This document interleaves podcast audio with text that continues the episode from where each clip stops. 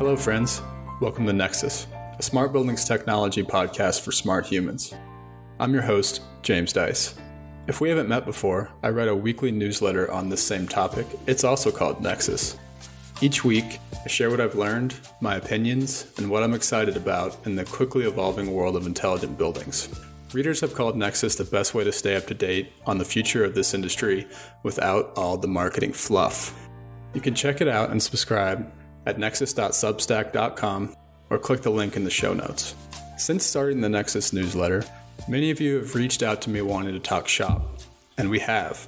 After a few weeks of those wonderful conversations, I realized I needed to record and share them with our growing community. So here we are. The Nexus podcast is born. This is our chance to explore and learn with the brightest in our industry together.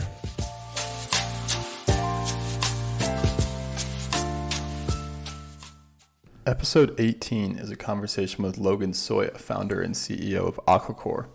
We unpacked Aquicore's approach to smart buildings, which is rooted in solving the problems of a few core user types in the real estate industry. Logan gave his answer to why building tech is 20 years behind the tech in our personal lives and his journey from the telecom industry to founding Aquicore in order to do something about that. We also went on a bit of a rant together on the energy management hierarchy of needs, which was fun.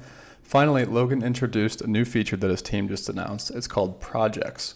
I love the Projects concept and think it fills a key gap in the energy management process. This episode of the podcast is directly funded by listeners like you who have joined the Nexus Pro membership community. You can find info on how to join and support the podcast at nexus.substack.com.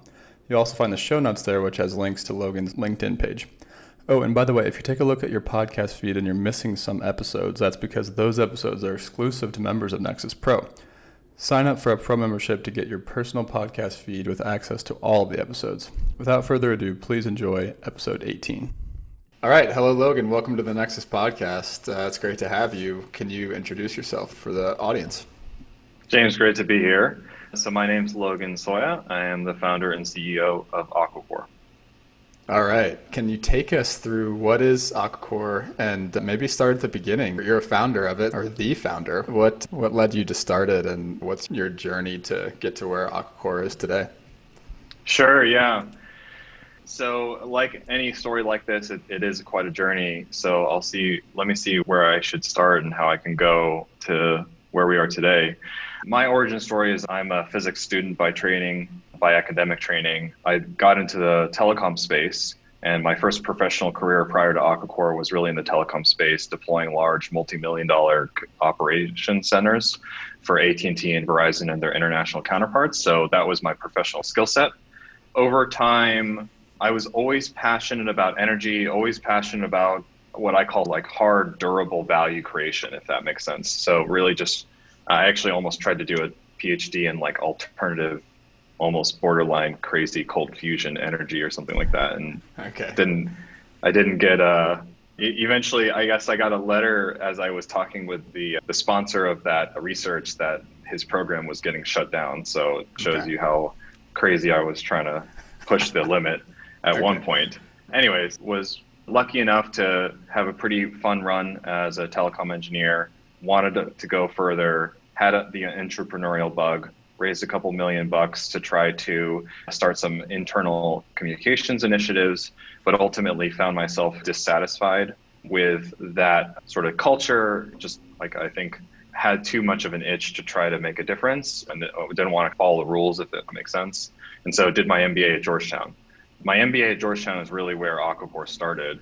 I was searching for something that was a Venn diagram between what I knew how to do professionally and what I was personally passionate about, and was fortunate enough to get more and more into this idea of energy monitoring, smart home tools. I had a kind of a knack and an interest for it, and had some entrepreneurial classes at my Georgetown MBA, which I will give them credit to, that really pushed me out of my comfort zone to actually try to create a business plan for the early version of Aquicore.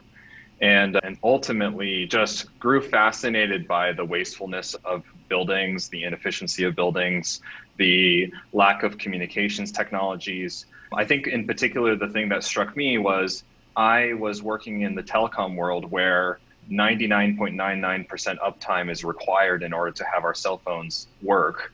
And so what I was doing is I was deploying network monitoring systems to oversee thousands of devices that make our cell phone communications work, and monitoring thousands of points of data across thousands of pieces of equipment, and then ultimately creating SLAs that would drive a truck to get deployed to go repair a cell phone tower or a piece of equipment on a cell phone tower if something went wrong.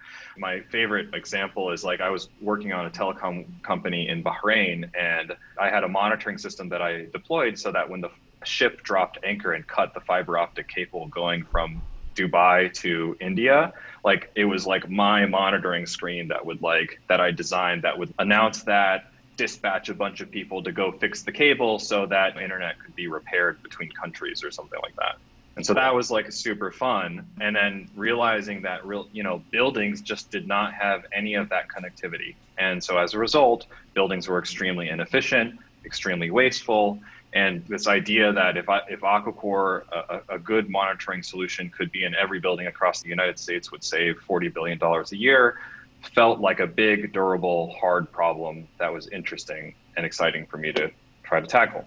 So I came at this industry having no experience in real estate, no experience in the built environment, just more of an IT background than anything else, and then a deep curiosity for why things are not working as I would hope they would be. That's fascinating. So you have a very similar story to start off this episode as Prabhu from Facilio, who, like, he had a very similar background in the telecom industry, which I know you had told me that before last time we talked, and it just didn't dawn on me that you were used to things being so connected and uptime and connectedness being such a big thing. And then you just look at buildings and you're like, oh, there's this huge gap here. That's basically what happened. Okay. I remember my first, credit to Georgetown's MBA program and entrepreneurial program. So my professor really pushed me to do some on-site interviews. And here I was pretending to know what I was talking about, doing my first sort of site visits with, like, facility guys. And, oh, so what does this do? Oh, that's a switchgear. And just, like, really deep acknowledgement of the level of just spreadsheet driven, or not even spreadsheet, just rolled up diagrams in a basement type situation that so many buildings still live in today, and just a profound appreciation. So my journey was really starting at the boiler room and just, like, wanting to know those users, wanting to understand why their jobs are so hard, and could communication and telecommunication help make those jobs a little bit easier was the starting point. Got it. All right. So that's what kind of led you into the buildings world. So give us the history of Aquicore after the Georgetown MBA program. Yeah, fortunately managed to raise a small bit of capital to get my start and choose not to pursue anything else outside of my MBA. Went full-fledged into Aquicore, but probably weeks into my MBA, frankly. And then eventually actually started in, like, really granular circuit level monitoring. My very first sort of trial location was a bar called Little Miss Whiskey's, where I did, like, circuit level metering. And I remember that eventually my product got unplugged because the slushy machine was more important than my energy monitoring tool for the restaurant. So really just, like, basic stuff in the early days, but lots of crazy, fun, just entrepreneurial stories, if that makes sense. Moving forward, realizing that circuit level metering was quite challenging, quite hard to deploy, value there wasn't quite as meaningful, eventually worked my way upstream to utility level metering and realizing that there's just more value to be created for larger assets. So that's when I finally started to get into real commercial assets that Aquicore is, like, core bread and butter. And then eventually realized that there was an entire world called real estate that exists, that is an industry that buys and sells buildings. And so suddenly there was this complete transformative awakening that says, okay, I'm not actually just solving the problems of the building. I have to understand, who are the users in the building? Why do they do what they do? How does real estate work? Why do people buy and sell buildings? And if I can answer those questions, then I can bring it all the way back to why are buildings inefficient in the first place? And so Aquicore's journey from, 2000, 2014 on, it has really been this kind of discovering process that I call from the boiler room to the boardroom, just like going all the way from your classic on-site building engineer and their challenges all the way up to the Blackstones, the Goldman Sachs of the world, and trying to understand, like, how does building efficiency matter to institutional owners of real estate? So that's where Aquicore is today, where we are serving predominantly these institutional owners of real estate to have a platform that they can oversee their day-to-day energy and maintenance operations and get a holistic kind of single pane of glass to ensure that they are upholding a certain standard of quality at all of their sites. And so that's a far cry from the days of Little Miss Whiskey. And so it's been pretty fun to see that evolution and realize the scale that is necessary to actually make an impact across an industry. Totally. Little Miss Whiskey. That's awesome. You guys have that as your, like, one of your founding legends of the company. That's really cool. Yeah, there's a few founding legends in there, hidden in there. I don't actually talk about that story very often, so I guess it's worth resurfacing that one for this occasion. Totally. Your employees that listen to this are going to be wanting to know the full detail of that story, I'm sure. So I do want to dive into the personas, because I think what you've taught me so far about that is actually very unique. So I want to dive into that in a minute. But I want to ask this broader question before we dive in, which is, as you have gone on that journey and, like, understood the industry from the outside first and now from the inside, like, why do you think buildings are behind, and I like to say decades behind, other technology, including the telecom industry, but mostly just like our personal, like the stuff we're carrying around every day? Why, from your perspective, are buildings so far behind? Let me start super broad, like super macro, and then I'll dig into CRE and kind of buildings in particular, or nice. Like the real estate industry in particular. So super macro trends are, if you think about the industries that got disrupted by technology first, it was information-based industries, right? Information-based industries stand the fastest path to disruption through technology, because you can digitally encode whatever that work is in a faster, easier way. So unfortunately, a lot of the other industries out there in this world that are now going through transformation, there's a common trend, right? It's industries that have some sort of physical aspect to them, or industries that have some sort of field aspect to them. And so the macro things that I'm excited about that bring us to where we are today, but we're lacking in the past, are connectivity to the physical real estate is just really hard. And so that was really expensive in the old days. Getting that information to the right people required mobility, and that wasn't around in the old days. And then not to mention, buildings are so unique, right? There weren't data crunching technologies available to create highly personalized experiences. And now you have like machine learning and AI and stuff like that to help tackle that. So I think there was a couple more macro reasons that are worth acknowledging first before we dig into the why does the real estate industry have its challenges. So that's, you know, step one. And then if you dig into real estate, and real estate in particular, but if you look at it, at how it's categorized in Wall Street, like real estate is a subsector of finance. And so real estate is really like an investment vehicle to buy and sell assets that yield a return. So when you contribute to your 401k, Vanguard then takes that money and deploys it to investment managers. Those investment managers then take that money and have to do something with it. And one of the things that they do with it is they buy and sell buildings. And because a building is an appreciating asset that will get you your 8% return so that you can retire when you're ripe and old or whatever. Yeah. Hopefully still very active and still doing lots of cool stuff. And so now you need a nest egg to do that with, right? Anyways, so it's a weird thing, because like, how removed is that from how a building works? Think about that, right? Like that entire ecosystem is out there. And I can tell you that the experts that are really good at investing have no idea like what is happening to make a building actually work. And so there's so many layers of abstraction from one role to the next, if that makes sense, that it's just created this kind of disconnect between the buyers and sellers of buildings, the operators of buildings, the facility managers of buildings. And I think a lot of that is has helped to disrupt the willingness to invest in technology, because if you don't get it, obviously you're not going to be interested in it. Absolutely. Yeah, that's fascinating. And I think that's a great segue into like how you guys approach the product and how you approach the market and developing Aquicore as a company.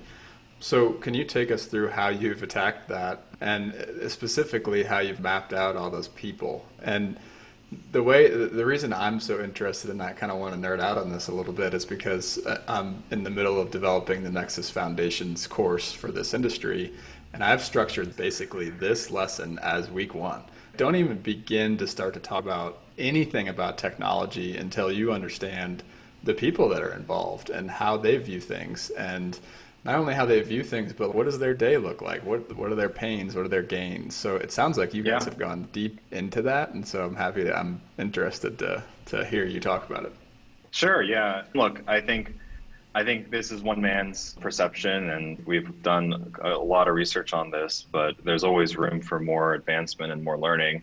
For us, I think the reason why we got set on this course was just, like I said, we really started at the boiler room, and then we realized like, oh, wait, that person doesn't have budgeting authority, so who does? And that kind of set us on this chain of events to go keep researching further and further down the food chain until you realize that, wow, I didn't realize that my retirement plan is actually related to the building that Aquicore is serving, right? Yeah. What we've done is we have, there are certainly ownership groups and operators of buildings for the most part, right? People that buy and sell buildings, and then people that operate those buildings on behalf of the owners. That's a start.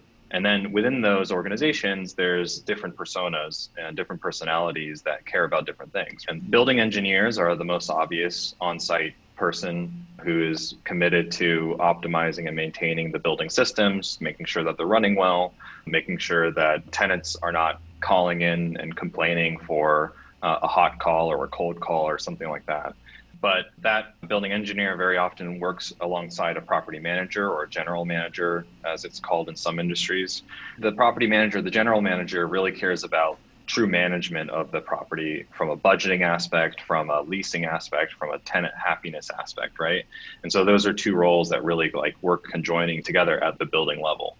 Okay. But what happens when you break out of the building level and you want to start selling to multiple buildings, or you want to start having a product that can influence multiple buildings over time? And so that's when you break out of that and you realize that there are asset managers out there, there are operating executives and engineering leaders and property management leaders out there, that you really have to ensure that you're catering to the types of reports, the types of budgeting tools that they need, the variance analysis that they go through. An asset manager has a mandate to create value for an investor. And what does that mean? That means that it's the rent that they're getting from a building minus the expenses that it costs to run the building.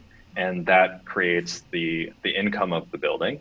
And then if they can reduce the expenses by a couple pennies a square foot, then that's when value is created. And value is created in a big magnitude, actually, for every penny that they save in a building.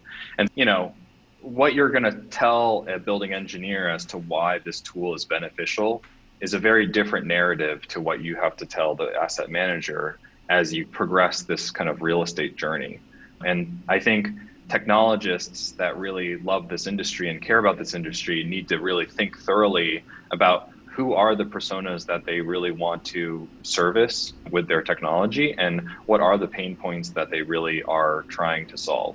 And if they can do that and they can articulate that clearly, then probably they can make a bit of a better use case in an industry that's otherwise pretty fragmented and pretty hard to realize who does what, with the exception of everybody watching your shows because you've done so much efforts to try to make sense of the space. Yeah, I'm just barely beginning to understand this whole space. I'm wondering how you mentioned 3 or 4 personas: owner, asset manager, operator, engineer, property manager. I'm wondering how you zeroed in on those specifically when, like, really when you think about a building, there's also so many other people that have their hands in the pie. If you just think about like energy specifically, there's energy managers, sustainability. There's obviously the controls play a huge part of it. So the controls company, and we talk a lot about controls on this podcast. I feel like I'm barely beginning to scratch the surface there. You have design engineers, architects, like all the people that are just like in it and maybe would need to use the tool as well. So how do you think about like this like second subset of personas? Yeah, it's very challenging. And that's something that's so interesting about real estate is like you really have a lot of specialists out there, and it's a fragmented market where every single person has something to contribute. And so the question is like, how do you pick your battles? Who do you choose to really spend your time solving those pain points for? So in our case, I think we just continued our journey of progressing up the food chain, as it were, to maybe due to my curiosity, partially due to trying to understand how to create a process that's efficient and effective for us to create a product that has value. But all of those problems are valuable problems that need to be solved in the industries. And it's a really interesting question to understand how could data sets like Aquicore be beneficial to everybody. So Aquicore definitely follows like open source practices and APIs. We're very welcoming of partnerships because nobody's going to be able to solve every single use case out there in the industry. So I think you're right to observe that. Yeah, I heard somewhere that a typical building has 50 to 70 service partners to make the building run. So it's like, to your point, between the electrical contractors, the mechanical contractors, the landscaping, the cleaning crews, there's just a lot of people that make a building actually work successfully. Totally. Cool. Yeah, I'm again just trying to learn myself, and obviously you created a couple different dichotomies here. There's like the portfolio and the site. So that like immediately separates them into two groups. And I think that's at least helpful to start with. A lot of these contractors are not serving all the sites. Even if there's multiple sites, they're not serving the entire portfolio and that type of thing. So cool. Okay, let's nerd out on the product a little bit. How have you gone from that persona journey to developing out Aquicore, and maybe start with what it is for people to zoom in on the capabilities today? Yeah, sure. So I would say in a nutshell, Aquicore has become a smart building operations platform, and we are enabling and focused on large portfolio and owners to deploy smart monitoring to save energy, automate tedious administrative tasks, and ultimately run a more optimized portfolio is how I would describe it. So we sit at the intersection between these portfolio overseers of buildings and the on-site teams. And if I were to break down kind of the benefits of the product, we can remotely collect energy data, water data, gas data, BMS data, utility bill data, mash a number of these different types of building telemetries together. And our goal is to automatically surface recommendations and project prescriptions in a very clean, tightly packaged format that then a layman, a non-energy expert, if it makes sense, can look at that project, say, yes, that makes sense. I understand why I need to go tweak a control sequence or what have you. Let me go do that. And then ultimately report that to an executive team in a more aggregated fashion. So for the executive, the portfolio executive looking across dozens of buildings, they now have a single pane of glass to see all of the different projects that are getting executed across their portfolio. Some of those projects are being surfaced automatically by Aquicore. Other projects are just capital projects that they've planned in their budgets and they want to see how it's going. And if that chiller replacement got executed on time and on budget, all of that information is now in a central repository. I think a big pain point that we recognized was that these different kind of capital projects and issues that we were detecting were never getting put into sort of a single repository that an executive could really appreciate. And so that's a big pain point that we've been focused on. Yeah, cool. And you and I have talked about this, and I've talked about this in the podcast to everyone, I guess, but my whole journey has gone, through doing energy audits, doing retro commissioning projects, doing all these types of upgrade and energy conservation measure type of projects in the past. And something that's always struck me is there really isn't like a single place that a portfolio has all of these projects. There might be a spreadsheet somewhere, and there might be two spreadsheets, one for operating budget and one for capital budget, but there hasn't been, in my view, and I've seen a lot of software demos, there hasn't been like a software overlay that collects all this data and really brings together these portfolio level aspects and the site level aspects to like figure out how are we going to prioritize projects. And it seems like you guys have prioritized that because of that, like noticing that gap. Yeah, I would say that it was a little bit of our own pain point, and it's a pain point that I think many dashboards and monitoring tools have. If I'm an energy monitoring tool, my belief is, call it energy monitoring 1.0. The concept was that we would report this data on a dashboard, somebody would look at that dashboard, and then they would take an action. Mm-hmm. But I think we've realized that the world is more complicated than that. And also product design techniques have gotten better. And so the question is, okay, what could we do to help users go through the process of changing their behaviors in the way that we would want them to take action based on the data that we're surfacing? So in the end of the day, if we can package it in a set of projects and automate that kind of flow, then I think you have a higher likelihood of individuals changing their behaviors. And then not only that, right, now you can add cool tools like collaboration and chat. You know, if James of the past had a commissioning project that he was working on with a client, he could have quickly done a quick chat at customer, hey, here's this extra piece of information I'm looking for. Can you provide it before the next meeting so that meeting can be more productive because you've already traded a couple pieces of information and you're really, your meeting with your client is more about getting the impact done and or closing the project out rather than taking the next step, if that makes sense, because you've already been able to take the next step asynchronously a couple times in the product. Totally. Yeah. And I've written about this a couple times. I often call it the human in the loop problem. You have all of these different types of software that have come into this industry in the past, and they've all surfaced potential actions. But I think that then the owner or the operator has to then figure out, how do I get from this potential action to a resolved and verified fixed issue or a completed project, in this case, for using this vocabulary. But I haven't seen a lot of tools take the user of the product on that journey and try to figure out how to streamline and automate that as much as possible. And in your case, like you just said, bring people together and let them interact around the issue as well, just like we're used to on Facebook or whatever anyone uses to interact with their friends. This is the same sort of workflow that we need to be interacting with around these issues in our buildings, because what I've experienced is the more places you allow, so just say you're doing fault detection, for instance, the more places you allow that to break down in between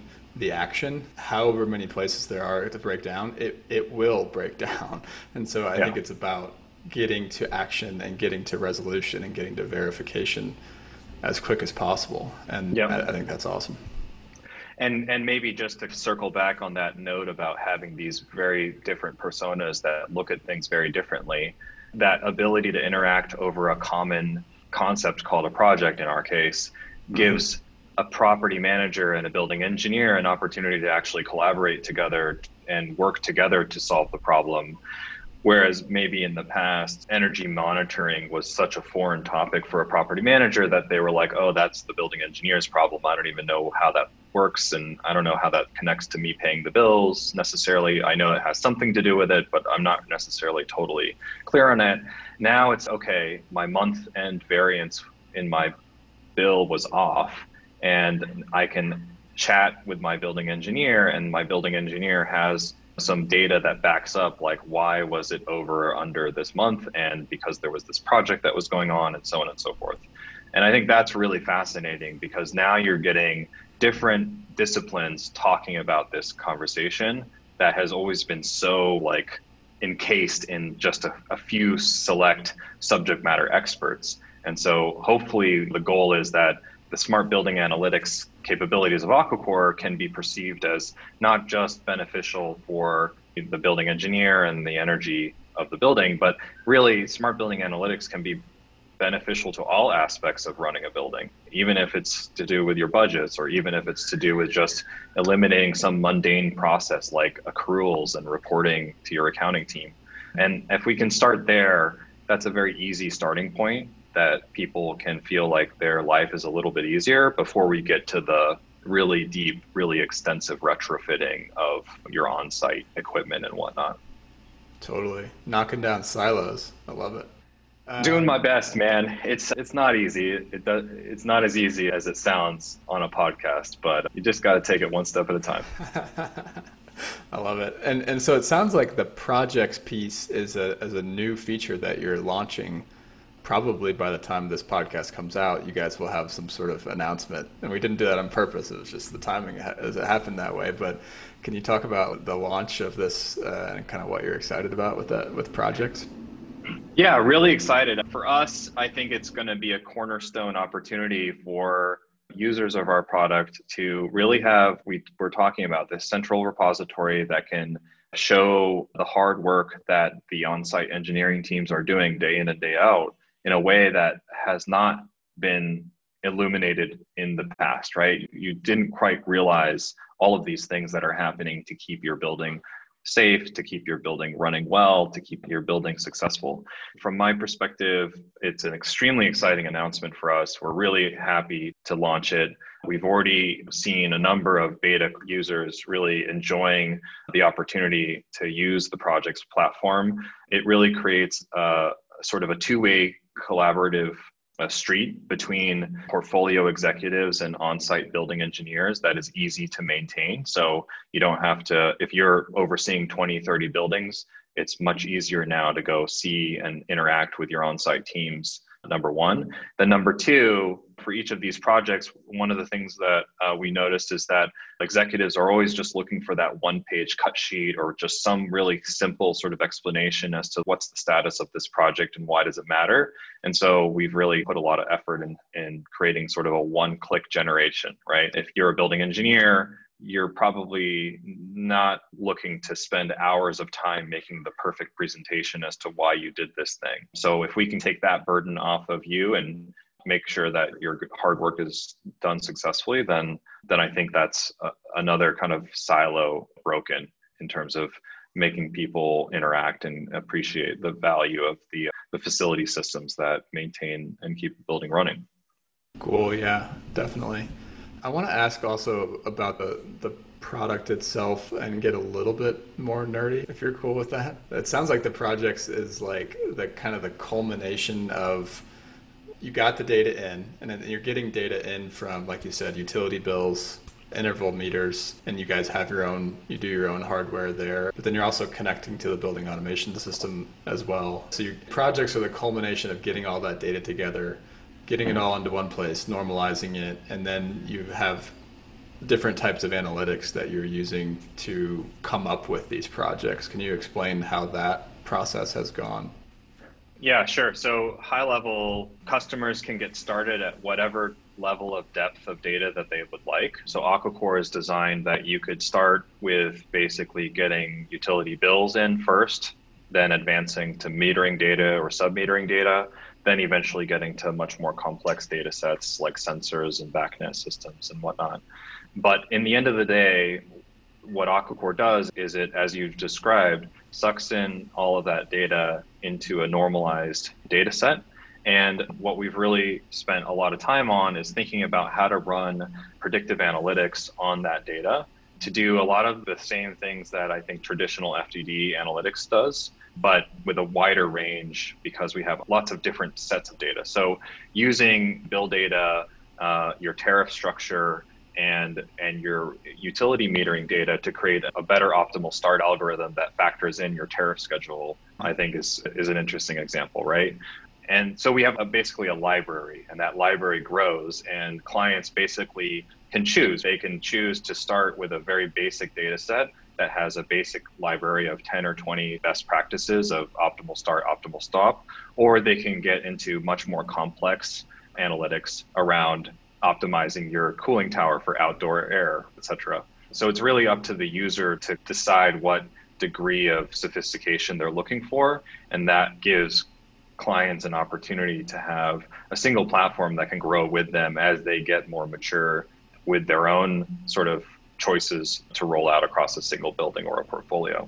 But all of it is like the same layer, right? The idea is like it's one layer that is driving these detectors that surface projects, and it all surfaces to the same end place, which is this kind of project repository. And so it creates consistency across a user's experience rather than needing to say, oh, I have one tool for bill analytics and one tool for water leak detection analytics and one tool for HVAC analytics, which I think has always been a pain point that we've heard in the market with our customers.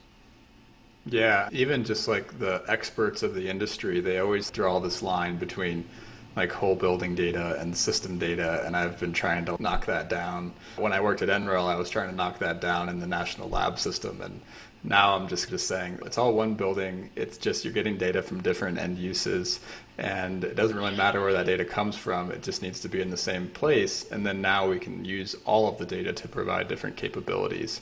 And I think one of the pains I've always had with people drawing that line between meter data and system data is that it makes the market downplay the importance and downplay what you can do with meter data, because you can do so much with just utility bills, first of all. And I think a lot of people overlook and they don't realize that they don't need to start out by getting so complicated. So true. You can do so much with your meter data. And then even if you just add your 15-minute meter data, now you're like enabling all of the stuff like you just said, optimal start, optimal stop, like you can do so much more with that before you even get into complications. And this is like one of my rants is you can do so much with meter data. If you're listening to this, like you don't have to worry about BACnet and Haystack. If you're just starting out on the energy management journey, don't even worry about that stuff. Just connect your meter. You can capture a lot of savings like that. It's so cheap, it's so easy, so much faster, so much better. 80% of our clients are predominantly focused on this meter data and bill data. And if you don't have the basic blocking and tackling, and you don't know that your on-site teams are just taking those basic steps to optimize just the high-level stuff, then just please do yourself a favor. Don't worry about all those other technologies out there. Just get centralized bill management and centralized interval data. If you start there, you will automatically see an incredible boost in your overall knowledge of your portfolio from an energy perspective, and you will see real results, right? Like with interval data, that's the first layer of data that you can really identify specific things to do to your building to make it better. Bill data is great because it can indicate to you leaders and laggards across your portfolio and give you some benchmarking as to where to look. But like interval data, now you're talking about very discrete things that you can change in your building that will actually take you on that ESG journey or take you on that energy efficiency journey that yields outcomes and results. And that's with the advancement of interval data coming from utility APIs, right? There are many buildings in the United States today that are eligible for software only interval data. And if you can just sign up for Aquicore, take a trial, just do the interval data. We'll help you get set up with those utility interval data inputs. And even if that's just going to illuminate and educate you to have a better understanding of how to take action, that's such a huge, huge difference from not knowing even a basic, just not knowing like what's the status of your energy spend and is it good or bad? Totally. Yeah. And I'll get off my soapbox now. I feel like I took on the soapbox there. There you go. So. Yeah, I'm happy that other people are seeing that light. And you guys have definitely given me a lot of feedback, good feedback on the energy management hierarchy of needs. So if anyone wants to dig deeper into that concept, the bill data and the meter data is at the base of the hierarchy, in case anyone's wondering. So you can dig deeper into that. We'll put that in the show notes. All right, let's move on from the product and talk about the world we're living in right now. So it's August. I'm in the U.S., but the U.S. is still struggling with this pandemic. And so I'm wondering like what your outlook is and what you're seeing with your clients as far as the real estate world and like what that means for your company. Yeah. I think that, look, the real estate world, I think everybody has acknowledged that it is an industry that is most primed to be affected by what's going on with COVID, both in the short term and in the long term. It's obviously very variant by asset type. Hospitality, retail, obviously getting hit the hardest. Data centers probably doing pretty well right now. So I think you really have to take that under consideration. In Aquicore's case, I think there's a couple things that we've noticed. When COVID first happened, it was actually, there was a silver lining in the sense that it was, we saw an immediate jump in product usage because clients that had no access to interval data had to wait until the next bill came out to see what was going on from an energy perspective. How we reacted, how Aquicore reacted, is we actually created a series of custom reports that we would release on a weekly basis to our clients, where what we would do is we would give them benchmarking data to benchmark, for example, how is their building performing relative to their baseline versus the Atlanta metro area. And so that we would say, oh, the Atlanta metro area on average is 28% lower than their baseline. You're at like 42%. This might be an opportunity for you to reach out to this particular engineering team and ask what were the things that they changed. And so you could benefit from that across your portfolio. And so this having is a perfect example of what we just talked about. So I think a lot of the prop tech world, sorry to interrupt you, by the way, but a lot of the prop tech world is out there saying, we have to get occupancy data on every space, and then we can normalize for occupancy. And what you've just said is like, all you have is one 15-minute meter at a bunch of buildings, and then you're able to say, what was my drop? I don't even care like what the occupancy data is. We know that occupancy has dropped. What you're able to say is before and after, and then compare that before and after to all these other buildings that have, on average, observed the same drop in occupancy. And that's just right. One piece of data. That's right. And look, like every building is unique, tenants are different, building HVAC systems are different. I trust that my customers, know their buildings and know how to take that information, but having timely information means the world for them. And so for us, we actually saw an increase in engagement because of that. And I think overarching, if you zoom out, definitely from a real estate strategy, managing your expenses and thinking about how to manage expenses wisely is going to be a top priority for our clients into the future until we see sort of economic recovery. So I think that one thing that I'm really pleased by is that I do think that folks are appreciating what remote monitoring benefits can provide. It was thrusted into their purview in a way that I think maybe has helped accelerate appreciation for the benefit of the technology. Look, I think all businesses are probably going to struggle to make business decisions, smart business decisions in a changing world. It's definitely not business as usual. And I think it's going to be incumbent on us to tell a very clear and crystallized story as to what are some specific reasons why technology should be a top investment, especially energy or smart building technology, to help them rethink their business models in a post-COVID world. And so I'm optimistic, acknowledging that these challenges are real for our customers to rethink their industry in some cases. Cool. All right. Fair enough. Okay. So back to Aquicore, as you think about the release happening right now, what are you excited about the next 6 months to a year with the product and with the company? Yeah, I think I'm very excited is the immediate reaction. I think that Aquicore has come a long way and the industry has come a long way to realizing the benefits to the types of technologies that are out there. I also think the prop tech industry has come a long way to realizing that we don't all have to think of ourselves as competitors to one another, that there is an ecosystem out here that we can all work together and find out what are the strengths and weaknesses of the different vendors and find better paths to partnerships and integrations. So I think looking out into a year from now, I think Aquicore's depth of analytical capability will be increasing substantially. I'm excited to also look into partnerships and integrations that can allow other technology providers opportunities to really access the active user base that Aquicore has, because there are super cool things that are out there that we went through this hard journey of learning customer personas and learning the industry. So is there a way that we could help accelerate really cool energy efficiency technology out there to fast track some of that? And we're very receptive to that type of thinking, right? Like, I think that's only going to make this industry very much better. So I think in the next year of Aquicore, Aquicore is going to really start to come into sort of its next generation of how it wants to take advantage of the data it's collecting and making it more actionable and, you know, more predictive for its customers. And then I think that's one theme. And then the other theme is just looking for opportunities to really create an ecosystem that everybody can benefit from, both our customers, other vendors, other makers of energy efficiency related or smart building related tools. Like, how can we start to bring this together in a more integrated fashion than in other industries that I don't think yet has happened in full force yet in our industry. Cool.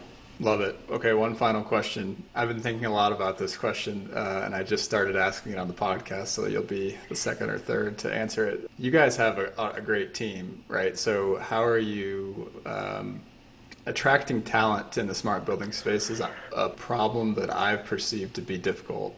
I've tried to hire in the past 6 months, tried to hire people, not for Nexus, but when I was at NREL. And it's a difficult proposition because it's a very specific industry, very niche industry, very specific skill set needed to understand all the stuff we've been talking about so far. But then it's also, like we said, there's that gap between where our industry is technology-wise and where other industries are. And what I've perceived for a company like yours is it seems like there could be a difficulty with convincing them to tackle this problem.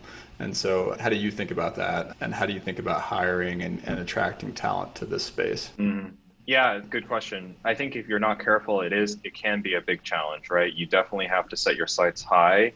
And I think first and foremost, I think others have mentioned this, having a clear mission and a clear sort of mission-driven culture, if that makes sense, is really important, right? That allows you to surface the folks that are wanting to work at a place that has a deeper philosophy. So for us, our mission statement is to create global impact by connecting people to buildings. And so for us, I hope that we can inspire people that are maybe not newcomers to the industry to realize that there is real global impact that can be created in our space. And I think that's step one.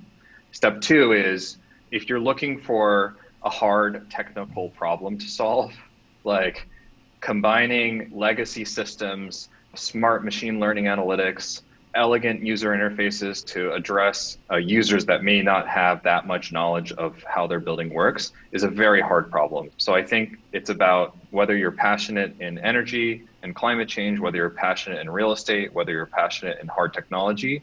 I think those are the dimensions that we look for.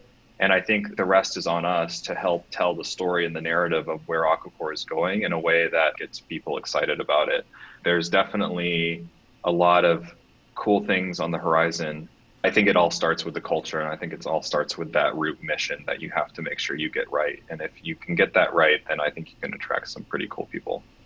Yeah, the problems we're solving, it might seem like we're solving them in one building or one portfolio, but this is a global problem that we're solving, and that's a great thing to start with. And just the second piece too is it's so juicy. Like, solving this problem is just so thick, and it's endlessly entertaining to me, all the different layers of the problem. I think that's what we need to attract, is people that like that. If you're attracted to that and you want to devote your career to that, like, this is the place to do it. I love it. Cool. Thanks for coming on the show. Thank you for having me. Really love the stuff you're doing, and definitely look forward to being as helpful as I can. Yeah, absolutely. Well, thanks, Logan. Talk to you later. All right, man. All right, friends. Thanks for listening to this episode of the Nexus Podcast. For more episodes like this and to get the weekly Nexus newsletter, please subscribe at nexus.substack.com. You can find show notes for this conversation there as well. As always, please reach out on LinkedIn with any thoughts on this episode. I'd love to hear from you. Have a great day.